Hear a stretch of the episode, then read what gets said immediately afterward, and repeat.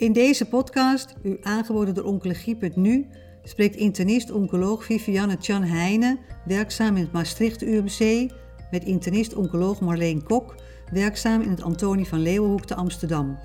Zij bespreken de laatste ontwikkelingen op het gebied van triple-negatieve borstkanker, die werden gepresenteerd tijdens het virtuele San Antonio Breast Cancer Symposium.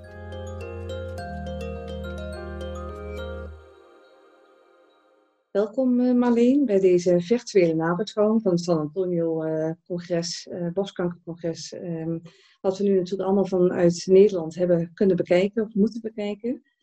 Um, ik zou heel graag met jou van gedachten willen wisselen over het triple negatieve mammacarcinoom gezien jouw expertisegebied. En um, je realiseert je steeds meer hoe heterogeen deze ziekte is. dat een deel van de ziekte, zeg maar, waarschijnlijk door immuuntherapie goed te behandelen is. Een deel gericht op BRCA-mutatiebehandelingen. Uh, een deel gericht op het ACT-signaalpad wellicht in de toekomst. En het interessante is dat dit soort signaalpaden nu ook uh, alle drie zeg maar, passeerden in San Antonio. Ik zou heel graag met jou willen terugblikken naar de Kino 355-studie. in die studie, die natuurlijk al wel eerder ook wel gepresenteerd is, Um, maar nu meer geüpdate cijfers werden getoond, waren 847 patiënten uh, ingesloten. Uh, die werden gerandomiseerd tussen uh, chemotherapie en pembrolizumab, of chemotherapie en placebo. En de gebruikte chemotherapie waren nab-paclitaxel of paclitaxel of gemcitabine plus carboplatin. En het was aan de onderzoeker om daar een keuze in te maken. Zou jij um, voor de toehoorder willen toelichten wat de belangrijkste resultaten wat jou betreft hierbij waren? Ja, natuurlijk. En allereerst vond ik het heel leuk om te zien dat op San Antonio dat toch echt bij een hele volle sessie gewijd werd aan uh, triple-negatieve borstkanker. En dan niet studies preklinisch, uh, maar echt grote klinische studies. Dus dat vind ik heel mooi dat zo toch een van onze grootste congressen zoveel aandacht en er zoveel nieuwe data zijn. Um, ja, voor de, voor de luisteraars misschien wel goed om even de resultaten van ASCO eerst erbij te pakken. Hè, waar de data van de Kino 355 uh, gepresenteerd zijn en ook recent gepubliceerd. Um, uh, dus we kunnen het allemaal nalezen. Maar wat we dus al wisten van die studie, um, is dat er een winst is uh, op PFS als je de pembrolizumab toevoegt aan de chemotherapie. Die winst is heel erg bepalen, of het wordt bepaald door wat de PDL1-score is. In deze Keynote 355 wordt PDL1 uitgedrukt als eh, CPS, Combined Positivity Score. En de, de, de groep met de hoogste PDL1-expressie, zo CPS 10 of hoger, dat is ongeveer zo'n zo'n 35% van je patiënten, moet je je voorstellen. Daar is de winst met toevoegen van Pembro uh, op PFS zo'n vier maanden. Als je wat liberalere selectie maakt, uh, CPS 1, dan heb je ongeveer drie kwart van je patiënten die dan PDL1 positief is. Dan is de winst uh, PFS is een ruime twee maanden. Um, en hè, dus je, ziet echt duidelijk dat het in die groep die PDL1 positief is, daar de winst van de pembrolizumab zit. Nou, wat we op San Antonio nu hebben gezien, zijn eigenlijk twee dingen. We hebben data kunnen bekijken van de secondary endpoints, dus de PFS in PDL1 positief, negatief en OS, dat zijn de primaire eindpunten. We hebben nu kunnen kijken naar de secundaire eindpunten. En wat ze ook hebben laten zien, en dat was echt een soort in het Engels burning question in, uh, in het veld is welke chemo kun je nou het beste erbij geven? Met meteen een disclaimer dat dat echt een exploratory endpoint is. Um, allereerst over die secundaire eindpunten. Ja, dat was eigenlijk een beetje zoals verwacht. Dat je met de pembrolizumab toevoeging inderdaad een hogere response rate vindt. En als ik even me beperk tot die groep met hoge PDL1, zo CPS 10 of hoger, dan is de responskans 53% met chemo en pembro. Met chemo alleen is dat zo'n 40%. We hebben hier zo'n 13% winst. Um, dat is eigenlijk denk ik wel een beetje wat je verwacht als je het vergelijkt met, uh, met andere studies, hè, met de monotherapie. In de eerste lijn, PDL1 positief, 20%. En ook als je het vergelijkt met de Impassion-studie. Dus dat vind ik een mooie bevestiging van wat we al wisten van uh, dit soort middelen. En inmiddels is dit middel natuurlijk in Amerika ook al goedgekeurd uh, door de FDA. Um, tweede vraag, hè, wat je net al zei, de dokter mocht kiezen of hij nou paclitaxel, nab-paclitaxel of carbatin gemcitabine gaf met de pembrolizumab. Vind ik eigenlijk altijd wel fijn dat zo'n studie dicht bij de dagelijkse praktijk staat. Mhm. Eh, want ook in de praktijk is er geen uh, standaard chemo um, voor deze patiëntengroep in de eerste lijn. Um, hoe dat voorschrijfgedrag was, uh, de merendeel heeft carbogem gehad, 55%. Dan was er een derde, 32% wat nappe paclitaxel gehad en 13% paclitaxel. Dus dat is wel, hè, wij zijn in Nederland natuurlijk heel erg gehecht aan onze paclitaxel en we schrijven ook geen nap paclitaxel voor. Maar wat je eigenlijk, als je de resultaten bekijkt, en nogmaals, de groepen zijn te klein om echt hele harde uitspraken te doen. Maar het, de winst van pembrolizumab werd gezien in alle groepen. Dus er springt niet één groep eruit waar de winst meer was, meer lijkt te zijn. En er was ook niet een groep waar de winst ontbrak. Was je daar niet verbaasd over? Want bij de paclitaxel, zeg maar met de atezolizumab, kwam dat dan veel minder goed uit? Of zat het hem hier in de dexamethason premedicatie die misschien anders gebruikt is? Je daar toevallige informatie over hebt? Ja, nee, deze resultaten zijn daarom uh, lagen wel onder het vergrootglas. Omdat we inderdaad op ESMO de data hadden gezien van de Impassion 131. dus voor de mensen die daar die dat niet helemaal helder op het netvlies hebben, dat was dus een studie um, met atezolizumab, eerste lijn gemeten triple negatief, en um, uh, met paclitaxel en atezolizumab. En um, die studie was negatief. Terwijl de studie met nab-paclitaxel, eigenlijk een beetje dezelfde studie, was duidelijk uh, positief op basis van PFS. Waar weliswaar discussies over de OS-data. Um, en hier zie je dus in ieder geval niet dat die paclitaxel inferieur is. Dus dat, ik denk dat het, ik zie het zelfs zo, dit ondersteunt niet de Impassion 131 data. Ik denk over deze studie, uh, we gaan het zo inderdaad nog even over die steroïden hebben waar jij het over had. Mhm. Ik denk het allerbelangrijkste is dat die groepen zullen verschillen in voorbehandeling. Dus de groep die paclitaxel heeft gehad, zal dat nog niet hebben gehad in, voor de primaire tumor. Um, want de dokter kiest denk ik voor paclitaxel als de patiënt dat niet heeft gehad. Want anders kiest de dokter voor NAP, paclitaxel of carbogem. Ja, dus de groep zo die... zegt, hè? Um, sorry dat ik je onderbreek, maar het is wel denk ik een heel interessante. Uh, want bij de atezolizumab-studies is er gekozen voor een interval van 12 maanden na de laatste adjuvant chemotherapie. Ja. In de keynote uh, 355-studie is er gekozen voor 6 maanden. Ja. Dat geeft meer ruimte straks ook, hè? want heel veel patiënten hebben natuurlijk een heel vlot recidief. Ja. je dan daarbij ja, die keuze van uh, eerste lijns zouden nog sterker moeten laten baseren op basis van een adjuvante behandeling. Niet herhalen wat ze hebben gehad, of telt dat voor jou alleen voor die 12 maanden grens?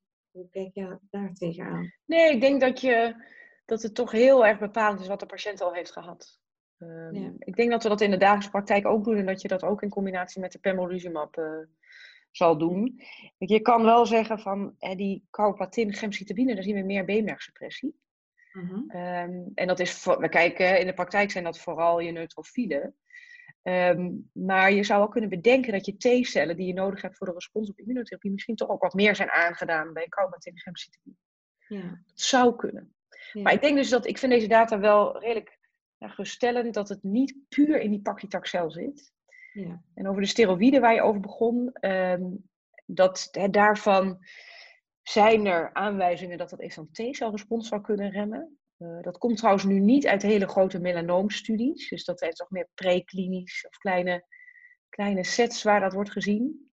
Um, de paclitaxel werd inderdaad gebruikt, bij paclitaxel werden steroïden gebruikt. Gewoon mhm. zoals jij dat ook zou willen doen bij je dagelijkse patiënten. Uh, de dexamethason kon ook worden gebruikt uh, als antiemeticum. Dus dat zal denk ik ook in de carbogemarm ook al zijn toegevoegd.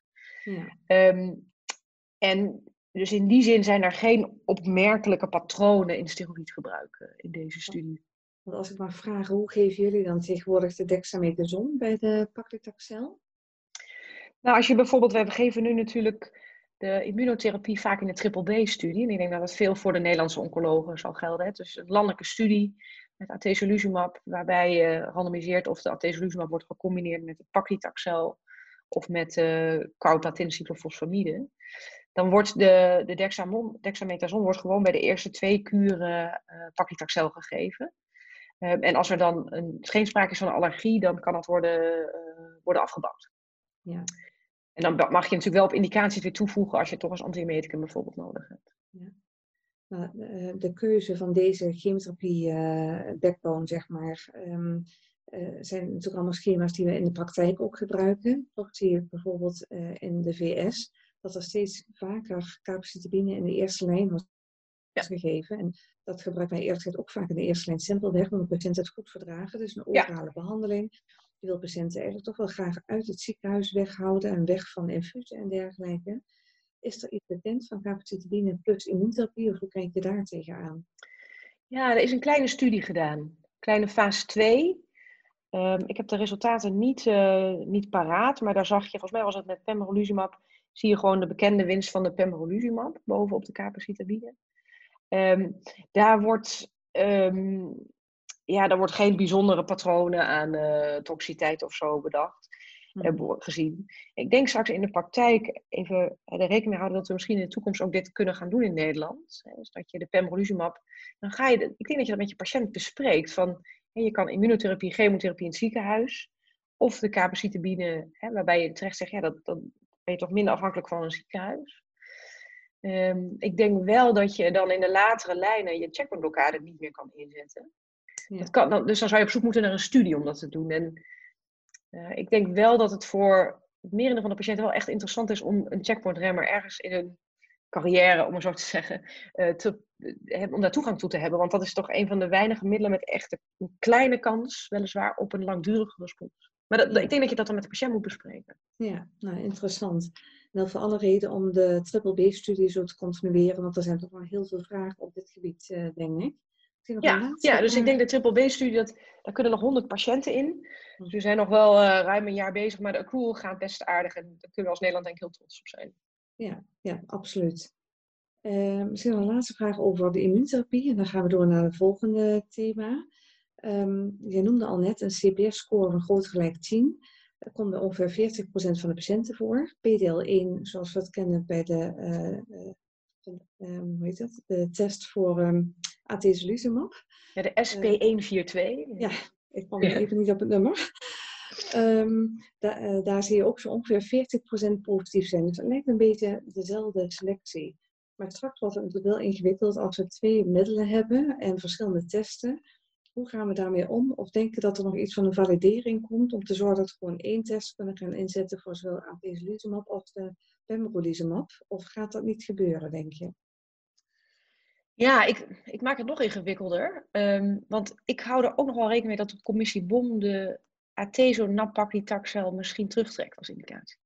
Mm -hmm. als, als de commissie BOM heel consequent is en zich helemaal houdt aan de, de spelregels die ze zelf hebben bedacht en hun eerste uitspraak, dan, hè, dus ze hebben gezegd, de OS-data moeten ook in de intention to treat significant zijn uh, om deze indicatie te houden. En dat, en dat was niet zo, hebben we op ESMO gezien.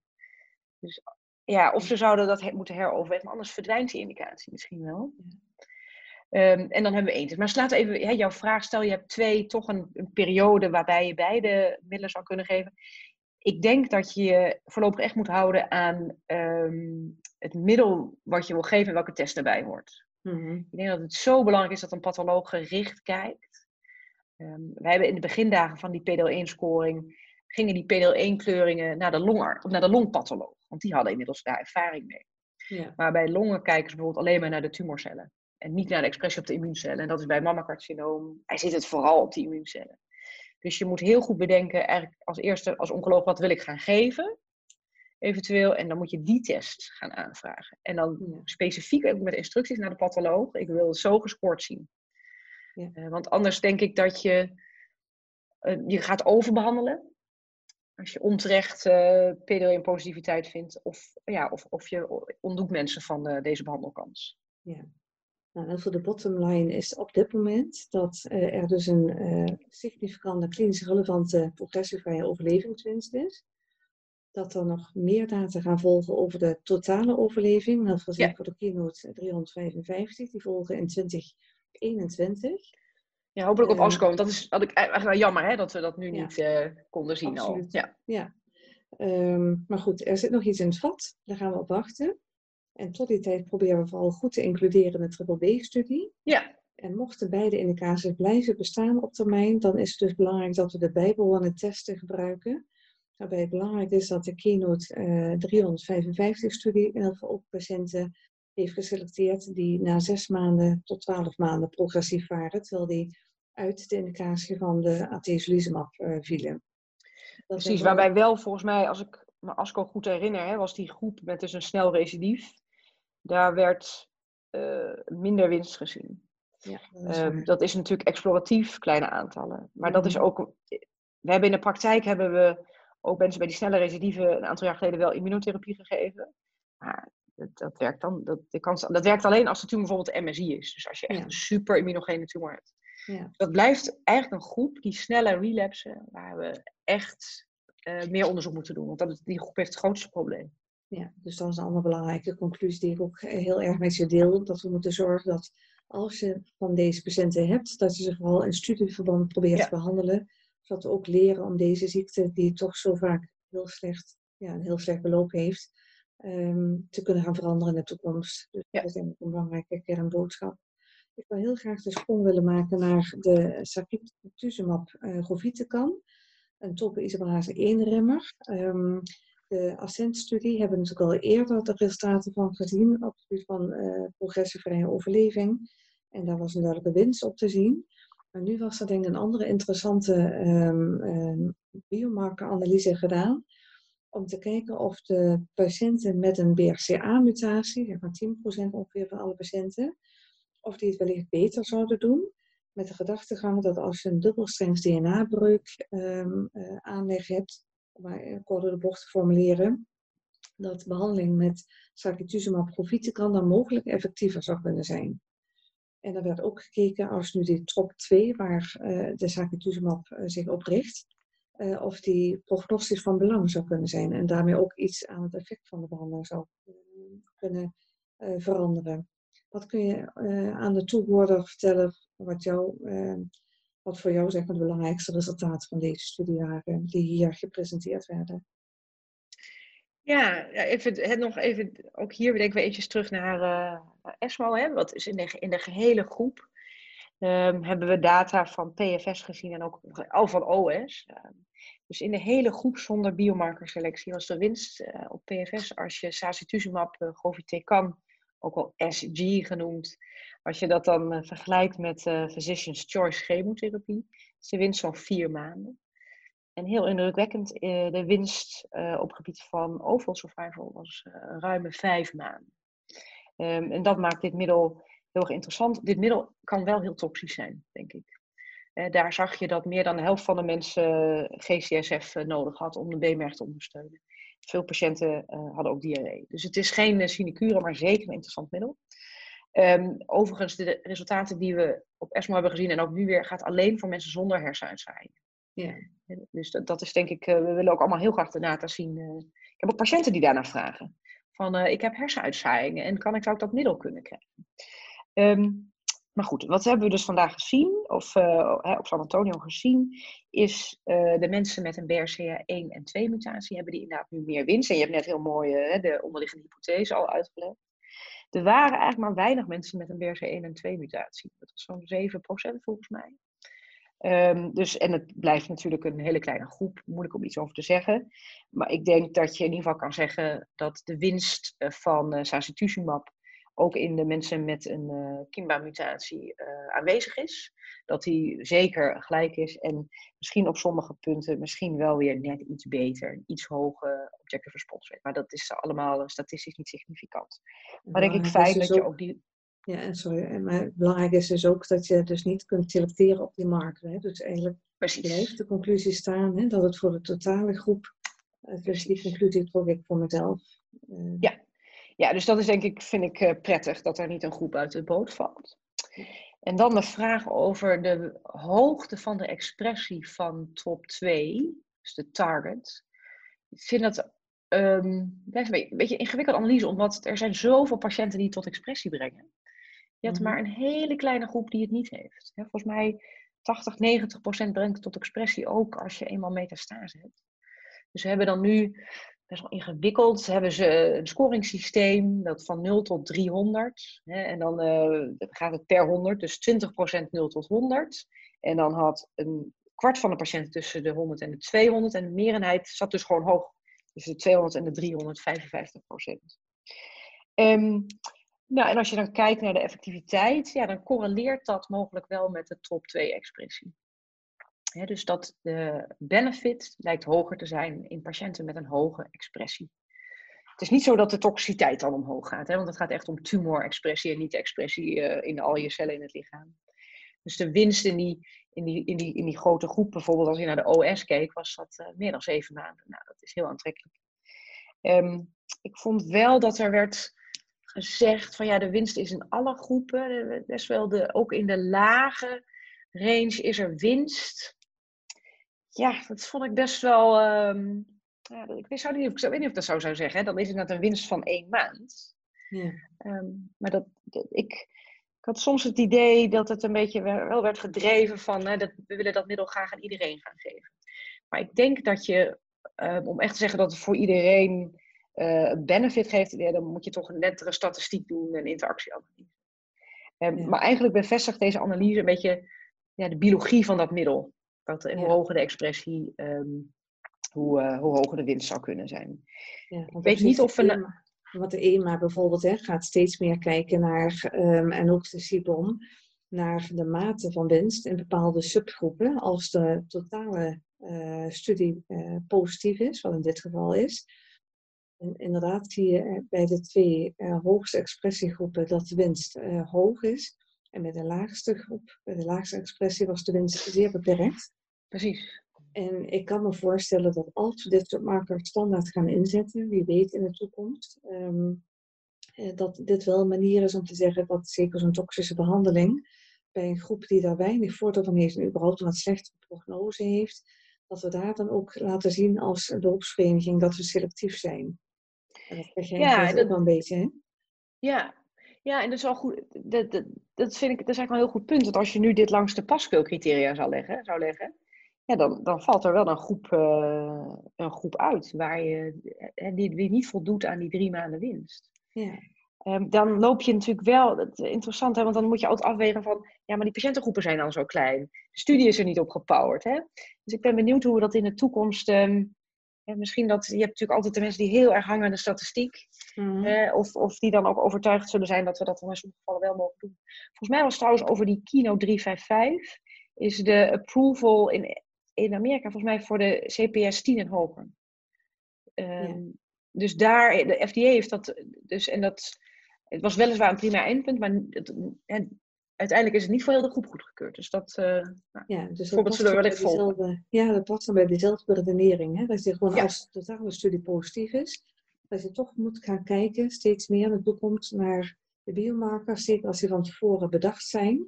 En dat je niet zomaar die resultaten aan de kant kunt schuiven van ja, de totale resultaten zijn positief. Dus ga maar bij iedereen voorschrijven. Ik denk dat, dat, we, ja, dat we daar als beroepsgroep ook onze maatschappelijke verantwoordelijkheid kunnen laten zien. Door te zeggen, nou ja, in die groep is de winst echt relevant. En zeker bij een toxische behandeling, hè, waarbij de sacituzumab dan toch best wel een toxische behandeling is, wat je net ook al aangaf. Dan denk ik, dan is het niet zomaar een behandeling die je voorschrijft aan ja, een, iemand met comorbiditeit of, of veel ziektemassa, waarvan je toch wel zorgen hebt over de prognose. Um, dus ja, dat is wel iets wat we in de toekomst nog beter met elkaar zouden moeten gaan bespreken. Ja, ja helemaal met je eens. Ja. Ik wil graag de sprong maken, ook gezien de tijd, naar de laatste studie die ik met je zou willen bespreken. Uh, dat is een studie met een aktremmer, ipatercitinib. Sorry. Ipatercitinib? Ja. IPAT uh, noemen ze het volgens mij in de presentatie. Ja, dat is wat makkelijker. Ja. Um, dat was de um, IPA-Tunity uh, trial. Um, of IPA-Tunity 130 trial. Cohort A was in triple negatieve borstkanker. Cohort B was bij eer positief, die werd nu niet uh, gepresenteerd, maar wel cohort A. En um, dat was um, met de actremmer uh, plus paclitaxel of een placebo plus paclitaxel. Um, en een van de gedachtegangen is dat ook bij triple negatieve borstkanker toch die act een heel belangrijke is. Dus dat je bij act mutaties bijvoorbeeld of bij um, uh, mutaties of bij uh, PTM-mutaties, waarbij juist het een verlies van activiteit is, waardoor die, dat signaalpad gaat aanstaan, dat je daar wellicht toch meer op zou moeten gaan inzoomen. Dus iedereen keek ook wel met belangstelling naar de resultaten van deze fase 3-studie, met name ook omdat eerder fase 2-studies een voordeel hadden laten zien, zowel op het gebied van PFS als OS. En toch vielen deze resultaten wat tegen. Zou jij dat willen toelichten? Of hoe kijk jij tegen de resultaten aan? Ja, we keken allemaal rijkhalsend uit nadat we vooral de Lotus-studie hadden gezien. Hè, waarbij in, juist in die subgroep van mensen met een activerende mutatie in PI3 kinase uh, eh, EKT of verlies van PTN. Dat was de winst volgens mij vier maanden. Ook daar had ik patiënten die dat dan hadden gelezen en die daarnaar vroegen. Um, en er was dus nog een vergelijkbare fase 2, dat je denkt, ja, die fase 3, uh, kat en pakkie, om het zo te zeggen. Um, maar nee, de praktijk is dan toch weer barstiger. Dus het verschil is dat ze hier natuurlijk uh, alleen uh, de biomarkergroep hebben genomen. Hè. Dus ze hebben, in die fase 2 was het volgens mij een all-commerce approach. En hier hebben ze gezegd, patiënten moeten een uh, mutatie in PI3 kinase, in, um, uh, in ACT of verlies van PTEN. En dan mag je meedoen. Ja. En ja, om met de belangrijkste boodschap te beginnen, ja, er was gewoon geen winst van de toevoeging van uh, eh, ipatarsitib. Dus een winst van één maand, ja, dat, dat, dat is veel te weinig om dat verder door te ontwikkelen en aan patiënten aan te bieden. Um, nou, dan, dat roept vragen op van hoe kan dat nou? Ja. Um, en ik, de, de, Rebecca Dent die het heel netjes presenteerde, daar had ik niet de tijd om het toe te liggen. En gelukkig was er iemand anders die gewoon knuppel, knuppel in het hoenderhok. Hoe kan dit nou? Uh, vroeg tijdens de discussie. En toen was het antwoord van, ja, de ziekte is gewoon zo heterogeen. He, wat je volgens mij in je introductie ook al zei. Van het is, he, je bent triple negatief als je drie dingen niet hebt. Dus het is echt een enorme vergaarbak. En dan weten we wel dat er bepaalde subgroepen zijn maar je kan zomaar, denk ik, in een studie dat daar, ja, als je bijvoorbeeld een concurrerende studie hebt, of je kan net ook een checkpoint remmer geven, dat je bepaalde mensen niet in deze studie includeert en dat je een andere case mix hebt.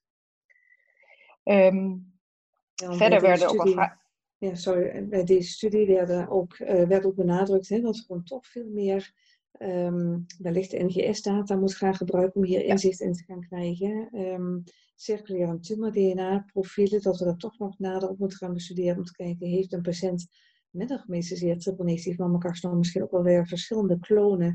Dus je neemt een biopt op de ene plek en je hebt een andere uh, mutatie die misschien nog wel veel belangrijker is en die op een andere plek zit en die misschien ja. wel meer levensbedreigend is. Hoe kijk je tegen testen aan als je hier de vooruitgang wil krijgen bij triple-negatief mammocarcinoom? Ja, ik deel helemaal je, eh, je indruk dat, dat circulerend uh, tumor-DNA, dat dat inderdaad, uh, dat we dat veel meer zullen gaan gebruiken. Of dat moet in studies in ieder geval worden bekeken of dat ja, een biopt kan vervangen en misschien nog wel meer informatie bevat. Uh, dat, dat zou wel heel erg prettig zijn, vooral voor onze patiënten natuurlijk. En wat ik verder, ik, ze hebben hier een, een essay gebruikt van uh, Foundation Medicine volgens mij. Ja, dus dat, dat kun je ook afvragen, is dat dan de juiste hè, inclusiestrategie? En met name de analyse van echte mensen die echt een, uh, mutatie hebben in, uh, in EKT. Van zijn dat nou de mensen? Dus de, ja, je hoopt dat, weet je, zoveel werk om zo'n studie te doen. Een negatieve studie moet je niet aan de kant zetten, maar welke groep dan wel? Dat kan je helpen bij het verder ontwikkelen van zo'n middel. Um, wel, zal wel een uitdaging zijn, uiteraard, als dat dan een kleine groep is. En wat moet je daar dan mee? Ik denk ook wel dat uh, de studie van de concurrent, de studie, uh, wat is het, uh, met uh, Capi-Vasertip, um, fase 3 ook. Um, ik ben benieuwd, ja, als dat dan een hele positieve studie is, dan ga je dit ook wel weer anders zien natuurlijk. Dus daar kijk ik ook wel echt naar uit om meer te leren over dit middel. Ja, dus je zegt van de ene kant is een negatieve studie, maar het belang van een negatieve studie is nog steeds dat je moet gaan zoeken naar de verklaring van die negatieve studie. Ja. Dus wellicht hertesten van uh, PA-materiaal, uh, wat is afgenomen van uh, next-gen sequencing data, om te kijken met een andere test of daar andere resultaten uit zouden komen. Um, en dan inderdaad andere middelen die misschien toch net een wat andere aangrijpingspatronen ja. hebben, die daardoor misschien toch andere resultaten laten zien. Dus wel jammer, um, want we hadden meer gehoopt van deze behandeling. Maar goed, eh, het is wat het is. Uh, nog veel werk aan de winkel. Ik wil je heel hartelijk danken Marleen voor deze heldere toelichting bij toch denk ik een x aantal belangrijke studies op het gebied van triple negatieve borstkanker. En ik wens je veel succes met al je onderzoek wat je op dit gebied doet, uh, wat ook Nederland goed op de kaart zet. Ja, dankjewel Vivian. En ik hoop je volgend jaar, nou over twee jaar weer te zien in San Antonio. ik denk volgend jaar zal nog spannend worden, maar over twee jaar dat we weer uh, daar samen met onze internationale collega's uh, de resultaten kunnen bekijken. Dankjewel. Ja, dank je. Bent u geïnteresseerd in meer podcasts? Deze zijn te vinden op de website oncologie.nu.